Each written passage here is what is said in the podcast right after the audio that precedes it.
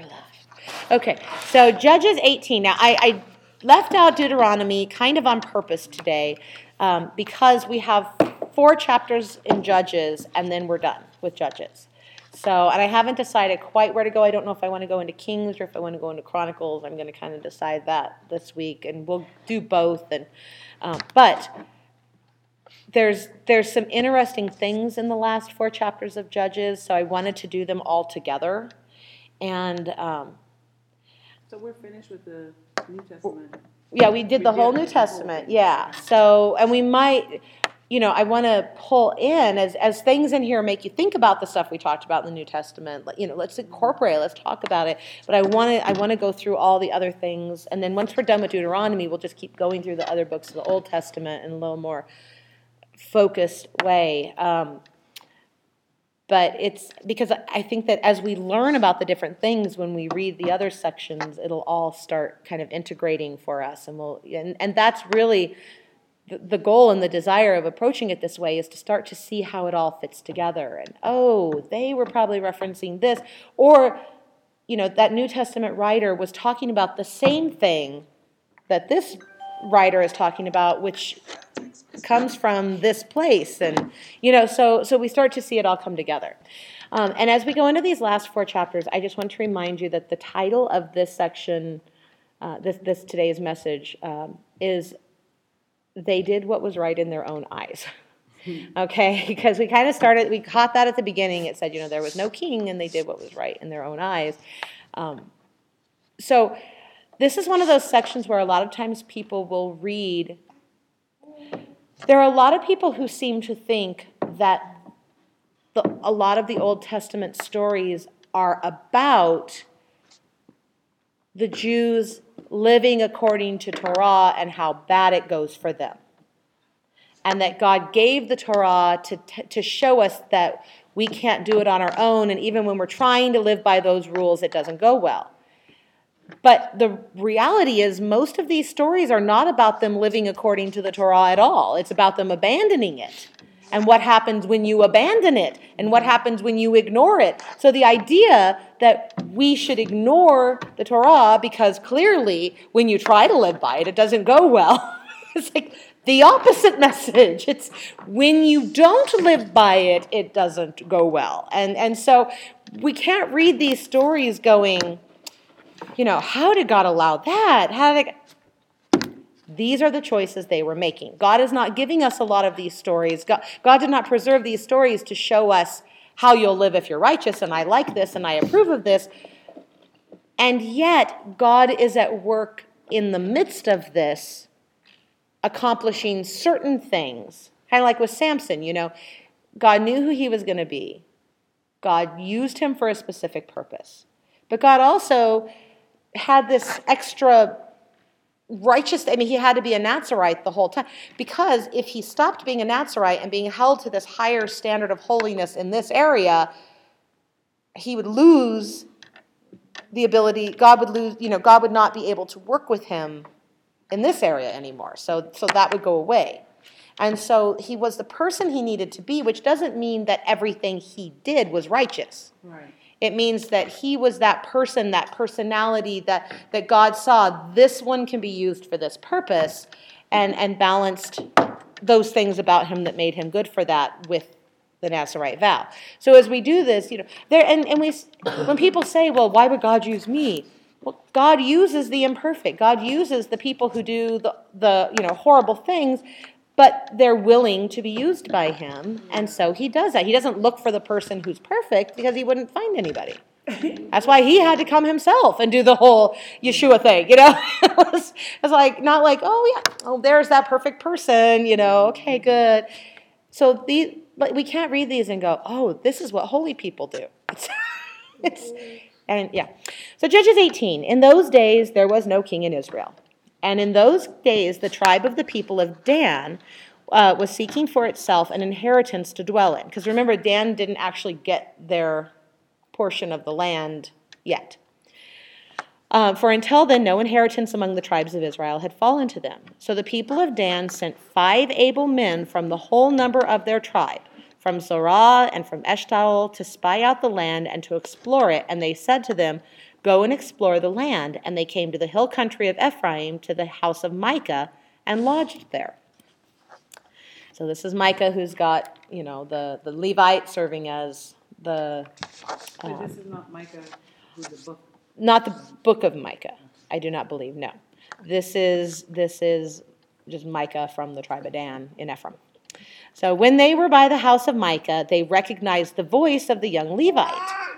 And they turned aside and said to him, Well, who brought you here? What are you doing in this place? What is your business here? And he said to them, This is how Micah dealt with me. He has hired me, and I have become his priest. And they said to him, Inquire of God, please, that we may know whether the journey on which we are setting out will succeed. And the priest said to them, Go in peace. The journey on which you go is under the eye of the Lord. Then the five men departed and came to Laish and saw the people who were there, how they lived in security after the manner of the Sidonians, quiet and unsuspecting, lacking nothing that is in the earth, and possessing wealth, and how they were far from the Sidonians and had no dealings with anyone. So, in other words, they, they came into this area and found this very peaceful group of people who were prospering. They were they were working the earth. They were um, A happy, isolated little yeah, this town. happy, isolated little town, getting along. They were all decent people. Um, they were, you know, they lived like the Sidonians, but they they didn't. They were far away from them, and had no dealings with anyone. And when they came to their brothers at Zorah and Eshtaol, their brothers said to them, "What do you report?" They said, "Arise and let us go up against them, for we have seen the land." Bless you. And behold, it is very good. And will you do nothing? Do not be slow to go to enter in and possess the land. As soon as you go, you will come to an unsuspecting people. The land is spacious, for God has given it into your hands, a place where there is no lack of anything that is in the earth. So 600 men of the tribe of Dan, armed with weapons of war, set out from Zorah and Eshtaol, and went up and encamped at Kiriath-jearim in Judah. On this account, that place is called Mahaneh-dan to this day. Behold, it is west of Kiriath-jearim. And they possessed, and they passed on from there to the hill country of Ephraim, and came to the house of Micah. Then the five men who had gone to scout out the country of Laish said to their brothers, Do you know that in these houses there are an ephod, household gods, a carved image, and a metal image? Now therefore consider what you will do. And they turned aside there and came to the house of the young Levite at the home of Micah and asked him about his welfare. Now the six hundred men of the Danites, armed with their weapons of war, stood by the entrance of the gate. And the five men who had gone to scout out the land went up and entered and took the carved image, the ephod, the household gods, and the metal image, while the priest stood by the entrance of the gate with the six hundred men armed with weapons of war. So they distracted the priest and then went in and robbed him. And when these men went into Micah's house and took the carved image, the ephod, the household gods, and the metal image, the priest said to them, What are you doing? And they said to him, Keep quiet, put your hand on your mouth, and come with us, and be to us a father and a priest. Is it better for you to be priest to the house of one man, or to be priest to a tribe and clan in Israel? And the priest's heart was glad. He took the ephod and the household gods and the carved image and went along with the people. Like, yeah. Yeah, sure, better offer. CEO, you know. and he took all the idols with him. Yes, yes, because clearly this is how God tells us to worship. Yeah. So they turned and departed, putting the little ones and the livestock and the goods in front of them.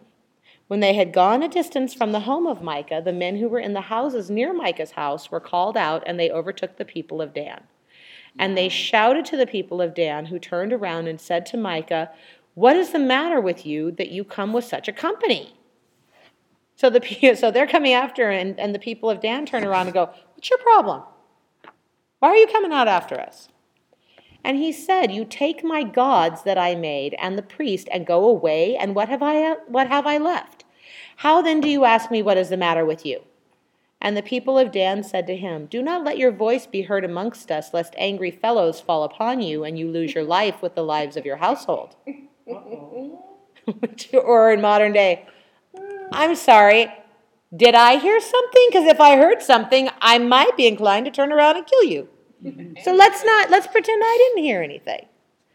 Then the people of Dan went their way, And when Micah saw that they were too strong for him, he turned and went back to his home. This is called ancient smack talk. but the Bible, but the people of Dan took what Micah had made and the priest who belonged to him, and they came to Laish to a people quiet and unsuspecting, and struck them with the edge of the sword and burned the city with fire. Oh, Yeah, that is. That's just rude. you don't do that. And there was no deliverer because it was far from Sidon and they had no dealings with anyone. It was in the valley that belongs to Beth Rehob. Then they rebuilt the city and lived in it, and they named the city Dan after the name of Dan, their ancestor, who was born to Israel. But the name of the city was Laish at the first. And the people of Dan set up the carved image for themselves, and Jonathan, the son of Gershom, son of Moses, and his sons were priests to the tribe of the Danites until the day of the captivity of the land. Hmm. So they set up Micah's carved image that he made as long as the house of God was at Shiloh. Yeah, It sounds unreal. yeah, yeah. And they stayed like that for that long? Yeah. Did, wow. So Joshua 19. And in those days, when there was no king in Israel, a certain Levite was sojourning in the remote parts of the hill country of Ephraim, who took to himself a concubine from Bethlehem in Judah. So, a Levite. well, yeah. Well, the, so the Levite, but the, the remember the Levites who were serving to the group in Ephraim from the house of Dan. So one of these Levites took a concubine from Bethlehem in Judah, and his concubine was unfaithful to him. And she went away from him to her father's house at Bethlehem in Judah, and was there some four months. Then her husband arose and went after her to speak kindly to her and bring her back. He had with him his servant and a couple of donkeys. And she brought him into her father's house, and when the girl's father saw him, he came with joy to meet him. So the Levite is the husband. The husband. Okay. Yes. Because when you say take a concubine, that doesn't usually sound like Ed married her. I know. Well, yeah, basically this. Yeah, well, concubines, if concubines were um, generally, they were a wife, but not not a not a Jewish wife. So she was probably a non-Jew from the area of Bethlehem and Judah, and the Levite, the Levites who were not allowed to marry, specifically not. I mean, everybody else was told don't marry them, but they were they were not allowed to serve as Levites if they were married to somebody non-Jewish. Um, so calling her a concubine is probably an indicator of her non-Jewish status because they had certain right. They they the man had certain obligations to care for his concubines, but they didn't have rights as wives. Like the Jewish women actually had rights and they were entitled to certain things.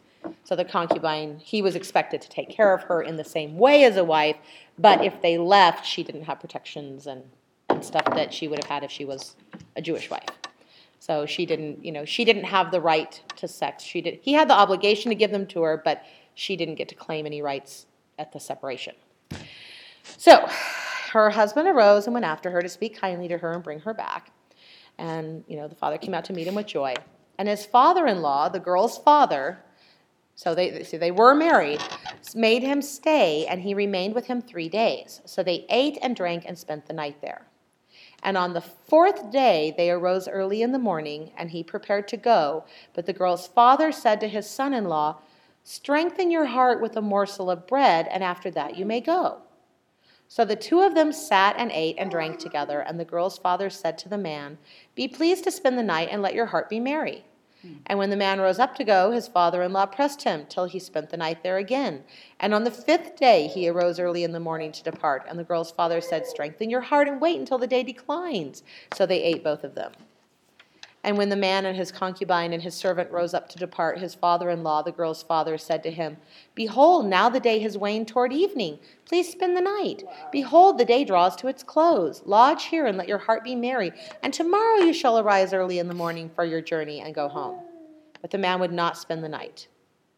he rose up and departed and arrived opposite Jebus, that is Jerusalem. He had with him a couple of saddled donkeys, and his concubine was with him. I'm going to start pinching you. You keep dropping over. uh, when they were near Jebus, the day was nearly over. So there, okay. So now you got to keep in mind as we go on to the story, they're they're out right outside of Jerusalem. So this isn't like you know they were in some pagan hill country in the backlands. Okay, this is says Jebus, that is Jerusalem. right. But yeah, when you hear the rest of the story, you'll understand why I'm pointing out where they are.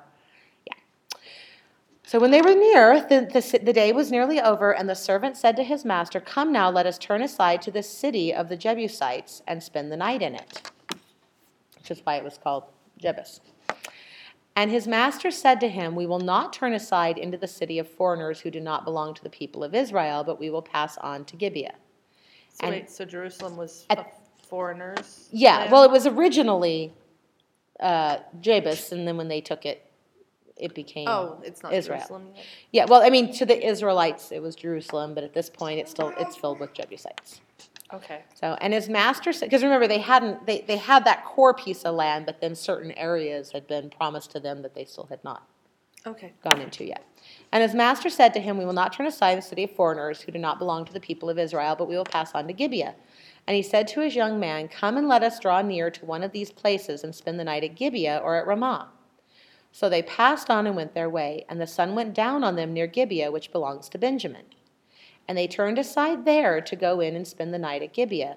And he went in and sat down in the open square of the city, for no one took them into his house to spend the night.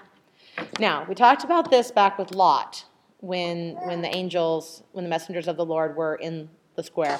But it was the custom at that point in time, if you were visiting a city, you would go and you would sit in the square, and if nobody invited you into their home, you would sleep in the town square.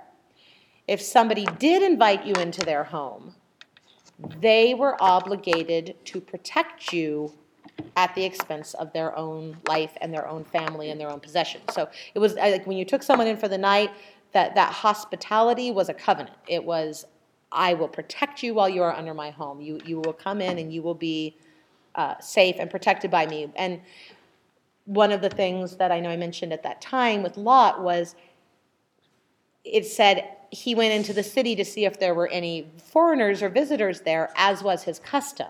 So Lot knew the city he lived in. He knew it wasn't safe for people to live in the square. So he made a point every evening of going out and making sure nobody was in the square.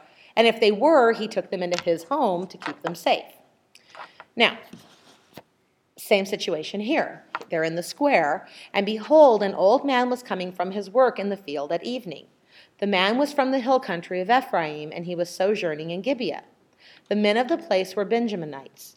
And he lifted up his eyes and saw the traveler in the open square of the city. And the old man said, Where are you going? And where do you come from? And he said to him, We are passing from Bethlehem in Judah to the remote parts of the hill country of Ephraim from which I come. I went to Bethlehem in Judah, and I am going to the house of the Lord, but no one has taken me into his house. We have straw and feed for our donkeys, with bread and wine for me, and your female servant, and the young man with your servants. There is no lack of anything. And the, so, in other words, if you take us in, we won't be a burden. We're, we've, got, we've got provisions, we just don't have a place to stay. And the old man said, Peace be to you, I will care for all your wants, only do not spend the night in the square. So he brought him into the, his house and gave the donkeys feed, and they washed their feet and ate and drank. As they were making their hearts merry, behold, the men of the city, worthless fellows, surrounded the house, beating on the door. And they said to the old man, the master of the house, Bring out the man who came into your house, that we may know him. Wow. Is this Again? the same story? It's a similar story. Some scholars will argue that it's the same story being told, or that it's that it's one is based on the other and only one happened, or this was a common thing among the pagans in that area. Would be my suggestion. You Even know? though he went to the city because it was supposedly not a pagan city? Right. But, you know, Sodom was, you know, not so great. And yeah. So, and again, that we may know him did not mean play poker. Yeah. it's a different kind of poker. yeah. I won't even say it because we'll okay. And the man, the master of the house, went out to them and said to them, No, my brothers, do not act so wickedly. Since this man has come into my house, do not do this vile thing. What he's saying to them is, they're under my protection. Don't do this to me. For you to come and demand them is to put me on the spot. Behold, here are my virgin daughter and his concubine. Let me bring them out now. So, not just my daughters, but here, here, have a couple women, you know, take his concubine. Let me bring them out now, violate them, and do with them what seems good to you. But against this man, do not do this outrageous thing. So people people read this and they go, "See, in ancient Israel, women had no rights." No. This man is not doing a good thing. Right. You know? He's deciding to. Exactly. Um, but the men would not listen to him. So the man seized his concubine. Now, the man, this is not saying that the Levite, his own concubine. I, if, as I'm understanding this, the man at the door who's telling them don't do these things, Here is somebody. to do- Throws the concubine who out. the Right. women, because reading the Bible is like Simon said, okay, and God is that. yeah, Did God say, yeah, or is he saying? right, right. So the man seized his concubine and made her go out to them, and they knew her and abused her all night until the morning. And as the dawn began to break, they let her go. And as morning appeared, the woman came and fell down at the door of the man's house where her master was until it was light. Now, the reason why I don't think that this is, um, The same story. well, no, well, it's gonna, it's going to go very differently here. Yeah. so But, um, It's going different now. Yeah, it is. Yeah, so morning appeared, the woman came, fell down, she's outside the door. Um, and her master rose up in the morning, and when he opened the doors of the house and went out to go on his way, behold, there was his concubine lying at the door of the house with her hands on the threshold. Oh, He said to her, Get up, let us be going. But there was no answer. Then he put her on the donkey, and the man rose up and went away to his home. And when he entered his house, he took a knife, and taking hold of his concubine, he divided her limb by limb into twelve pieces, and sent her throughout all the territory of Israel. And all who saw it said, Such a thing has never happened or been seen from the day that the people of Israel came up out of the land of Egypt until this until this day. Consider it, take counsel, and speak. What? He cut her up. He cut his her up. Yeah, she she So was, she was dead. dead. Yeah, She she was she was she was dead. She So died on the she threshold. got- Went to the door and died. Well, she crawled back to the afterwards. house, died on the door. Yeah. I, and and so when he went out to her and said, "Get up," and and you know let, we're leaving, and she couldn't get up, so he put her on the donkey, took her home, cut her up, and sent parts to every tribe. Judges 20. Then all the, pe- the people of Israel came out from Dan to Beersheba, including the land of Gilead, and the Lord er, and the congregation assembled as one man to the Lord at Mizpah. So they came out all in, in unity and, and to the Lord. And the chiefs of all the people of all the tribes of Israel presented themselves in the assembly of the people of God. 400,000 men on foot that drew the sword. Now the people of Benjamin heard that the people of Israel had gone up to Mizpah. And the people of Israel said, Tell us, how did this evil happen? Wow. And the Levite, the husband of the woman who was murdered, answered and said, I came to Gibeah that belongs to Benjamin. I and my concubine to spend the night. And the leaders of Gibeah rose against me and surrounded the house against me by night. They did to, they meant to kill me, and they violated my concubine, and she is dead. So I took hold of my concubine and cut her in pieces and sent her throughout all the country of the inheritance of Israel, for they have committed abomination and outrage in Israel. Behold, you people of Israel, all of you, give your advice and counsel here. So, this is what happened to me in the land that is supposed to belong to Benjamin. This happened in our midst. You are all responsible. You have allowed this to continue. I have suffered. So tell me, what are you going to do about it? And all the people arose as one man, saying, None of us will go to his tent, and none of us will return to his house. But now this is what we will do to Gibeah we will go up against it by lot. And we will take ten men of a hundred throughout all the tribes of Israel, and a hundred of a thousand, and a thousand of ten thousand, to bring provisions for the people, that when they come they may repay Gibeah of Benjamin for all the outrage that they have committed in Israel. So all the men of Israel gathered against the city, united as one man. And the tribes of Israel went men through all, or sent men through all the tribe of Benjamin, saying, What evil is this that has taken place among you? Now therefore give up the men, the worthless fellows in Gibeah, that we may put them to death and purge evil from Israel. But the Benjaminites would not listen to the voice of their brothers, the people of Israel. Then the people of Benjamin came together out of the cities to Gibeah to go out to battle against the people of Israel. And the people of Benjamin mustered out of their cities on that day 126,000 men who drew the sword, besides the inhabitants of Gibeah, who mustered 700 chosen men. Among all these were 700 chosen men who were left handed. Every one could sling a stone at a hare and not miss. And the men of Israel, apart from Benjamin, I know it's raining now. And the men of Israel, apart from Benjamin, mustered 400,000 men who drew the sword. All these were men of war. The people of Israel arose and went up to Bethel and inquired of God, Who shall go up first for us to fight against the people of Benjamin? And the Lord said, Judah shall go up first. Then the people of Israel rose in the morning and encamped against Gibeah. And the men of Israel went out to fight against Benjamin, and the men of Israel drew up the battle line against them at Gibeah. The people of Benjamin came out of Gibeah and destroyed on that day 22,000 men of the Israelites. But the people, the men of Israel, took courage and again formed the battle line in the same place where they had formed it on the first day. And the people of Israel went up and wept before the Lord until the evening, and they inquired of the Lord, Shall we again draw near to fight against our brothers, the people of Benjamin? And the Lord said, Go up She's against them. boob diving. And it didn't work. she whacked her face. Oh, so the people of I Israel. that. Oh. That was not a Oh, soft boobie, that was a chest. I know. There's a collarbone. Oh, Oh, the poor baby. She was boob diving. Just watching her. Oh. Okay, we're good.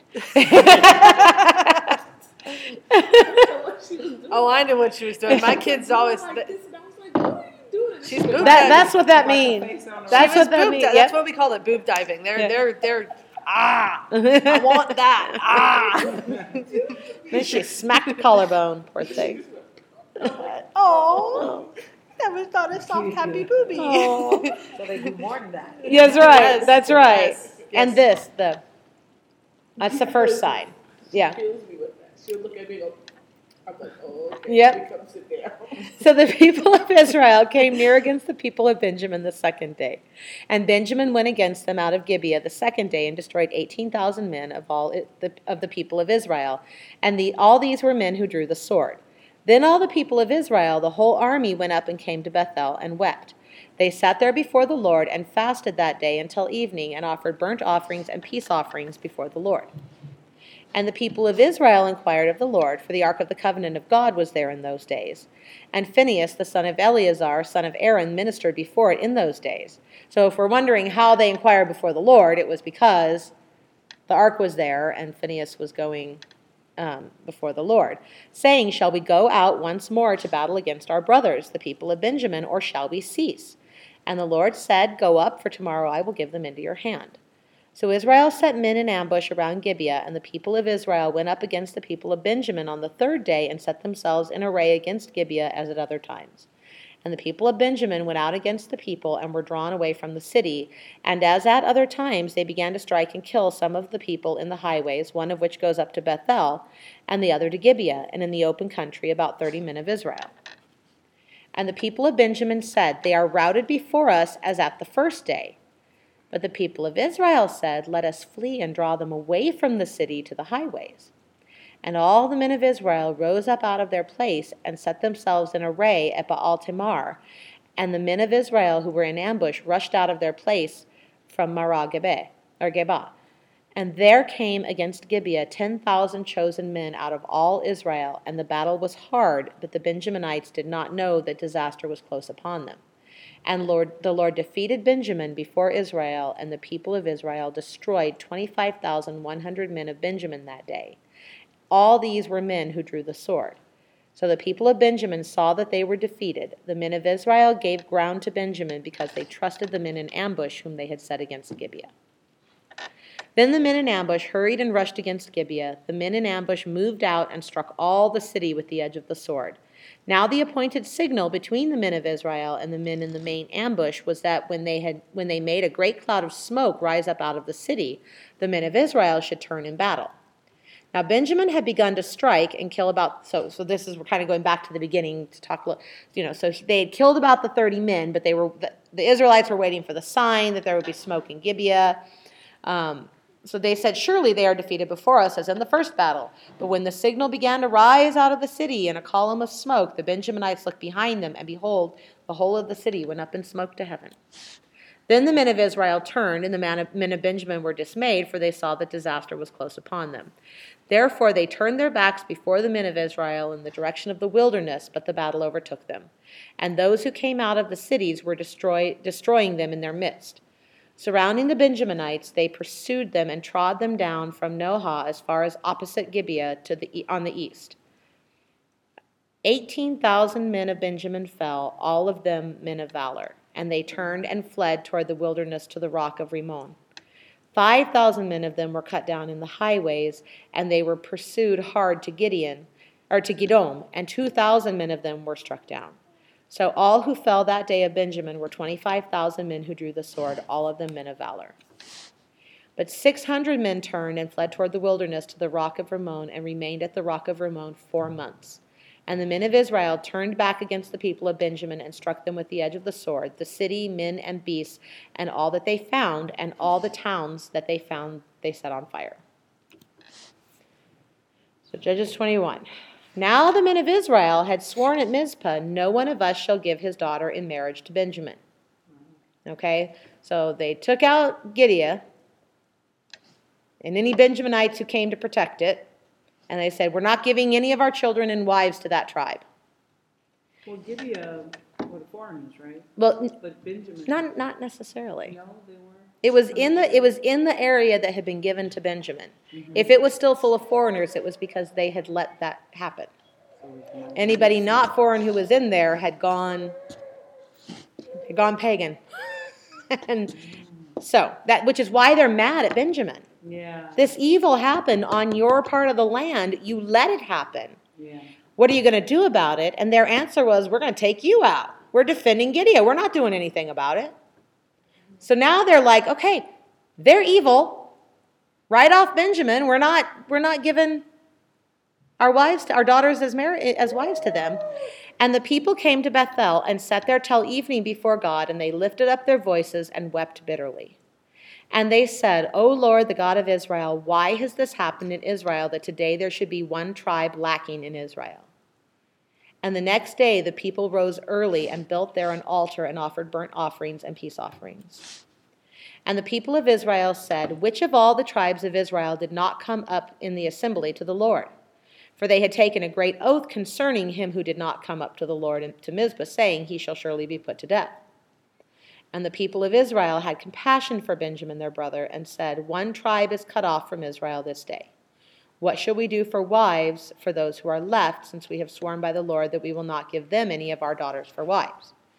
Okay, so in other words, they said, okay, any tribe that doesn't come up for this gathering, we're going to put them to death. So they had compassion. They didn't physically kill the entire tribe, but they were cut off, which was, you know, which is the whole, and, and it still happens to this day where, you know, it's declared you're dead to us and, and we are no longer, we are no longer family. Um, and yet, what shall we do for wives because we're not giving them our daughters? And they said, What is what one is there of the tribes of Israel that did not did I copy that again? No, to the tribe of Israel. And behold, no one had come to the camp from Jabesh Gilead to the assembly. Um, for when the people were mustered, behold, not one of the inhabitants of Jabesh Gilead was there. So the con- okay, so there here's this. No representative came from this group either.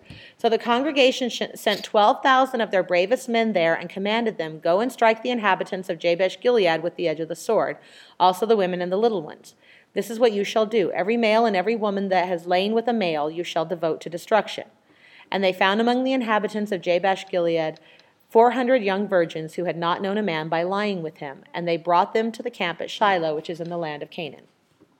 Then the whole congregation sent word to the people of Benjamin who were at the rock of Rimmon and proclaimed peace to them. And Benjamin returned at that time, and they gave them the women who they had saved alive of the women of Jabesh Gilead, but they were not enough for them. And the people had compassion on Benjamin because the Lord had made a breach in the tribes of Israel. Then the elders of the congregation said, What shall we do for wives for those who are left, since the women are destroyed out of Benjamin? And they said, There must be an inheritance for the survivors of Benjamin, that a tribe not be blotted out from Israel. Yet we cannot give them wives from our daughters. For the people of Israel had sworn, Cursed be he who gives a wife to Benjamin. So they said, Behold, there is the yearly feast of the Lord at Shiloh, which is north of Bethel, on the east of the highway that goes up from Bethel to Shechem and south of Lebonah. And they commanded the people of Benjamin, saying, Go and lie in ambush in the vineyards and watch. If the daughters of Shiloh come out to dance in the dances, then come out of the vineyards and snatch each man his wife from the daughters of Shiloh and go to the land of Benjamin. Well, that's lovely. Yes. Though um, some friends uh, a year or so ago, as one of their homeschooling days, watched Seven Brides for Seven Brothers and were horrified because they had no, they didn't realize what it was about, and it was basically about this family with seven sons that lived up in the mountains, and when it was spring, you know, or when when the weather was good, they went down and kidnapped seven women and took them back up to their cabin. And then they got stuck there in the snow and they were basically held hostage until all the women fell in love with them and each one married one. Oh, so and that's a modern musical. Wow. so on the one hand we go this is horrible but then on the other hand it's you know and it's not like god's saying this is a great way to get brides it's just this is what the people did. They had a problem. This is how they decided to solve it.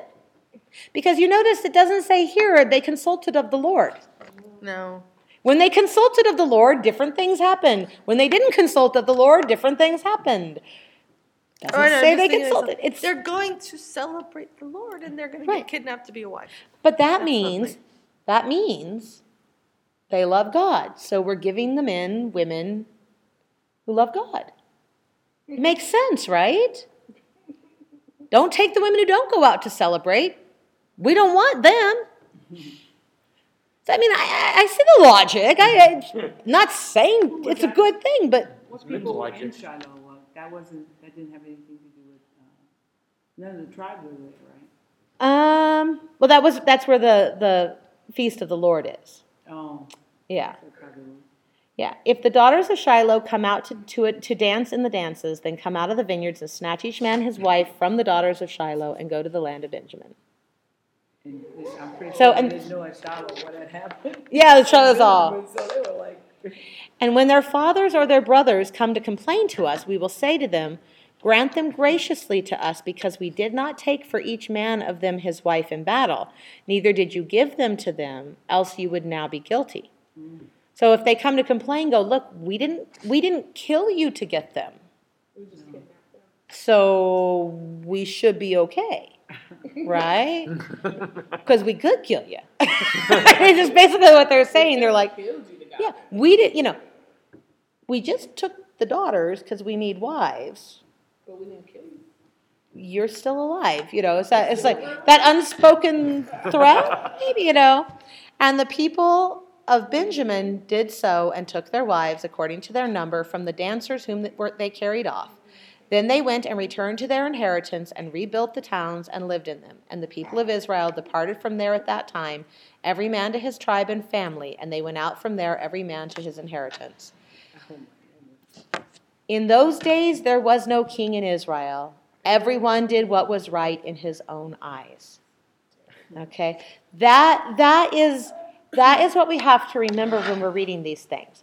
Not every single thing that happened in these stories did God ordain. right, Did God instruct?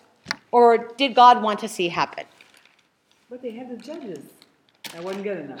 Well, and but this is the thing because as we go into when they when they request a king, God says to them that his his method was to have the judges not meaning that what was happening in the book of Judges was all great for God or that he was good with it all. The idea was there were supposed to be people who were righteous enough for them to be leading and the people around them should be listening and and it was supposed to be a much more direct and personal relationship. But then the people come in and but we want a king. Right and he warns them this is what's going to happen. Now keeping in mind that this is the written record of these things, and it is the commentary of the writers to say, in those days there was no king in Israel. Mm-hmm. Essentially, that's why everyone did what was right in his own eyes. With the implication, if we'd have had a king, it would have been different. Yeah, right. So this is it's almost propaganda in that way. You know, I mean not not that these things didn't happen, but the way that the stories are being told at this point. The truth is, and what we have to remember is everyone did what was right in his own eyes. The commentary is it's because there was no king. And When yet the king, the king will do it right. yeah, the king will make everybody do what's right. Except the king just does what's right in his eyes. That's right. That's So, so, you know, so this is kind of the transition. So we have to keep that in mind. And, um, and we will go forward with the kings. And we will get back to Deuteronomy next week. But I wanted, it's 11:59, I wanted to finish, I didn't want to leave any of these chapters hanging because they're kind of, Yeah. none of them is really that great. and we don't want to end on that note. So may the Lord bless you and keep you. May the Lord make his face shine upon you and be gracious unto you. May the Lord turn his countenance upon you and grant you peace. Amen. Amen. And